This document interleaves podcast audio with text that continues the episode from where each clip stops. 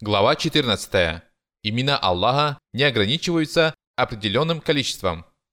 Прекрасные имена не ограничиваются определенным количеством, потому что у Всевышнего Аллаха есть имена, которые Он сохранил у себя в знании сокровенного.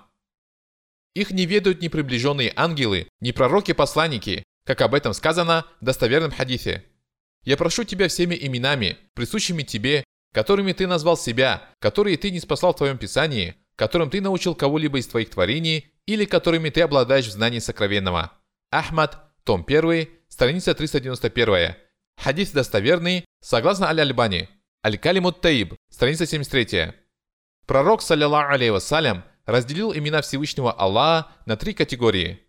А. Прекрасные имена, которыми Аллах назвал себя и которым обучил некоторых из ангелов и других творений, не упомянув о них в Писаниях. Б. Прекрасные имена, неспосланные в Писании, через которые Аллах представил себя рабам. В.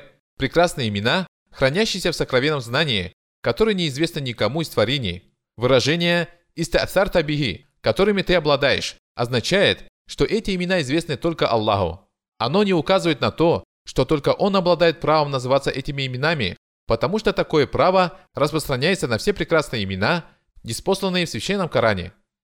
Это подчеркивается и в словах пророка, саллиллаху вассалям, упомянутых в хадисе о заступничестве.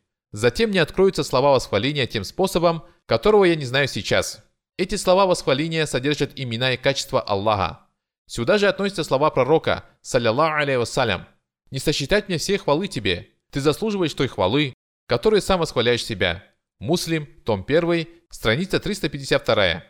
Что же касается слов пророка, саллиллаху вассалям, у Аллаха 99 имен, и всякий, кто сосчитает их, войдет в рай. Бухари, Фатхуль Бари, том 5, страница 354. Там же том 11, страница 214. Муслим, том 4, страница 2063. То их следует понимать как единое предложение.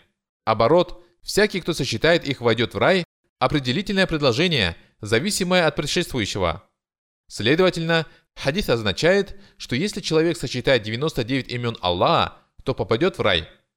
Это не значит, что у него нет других имен. К примеру, ты можешь сказать, у такого-то есть 100 рабов, и он подготовил их к джихаду. Это не значит, что у него нет других рабов, предназначенных для других целей. По этому поводу между учеными нет никаких разногласий.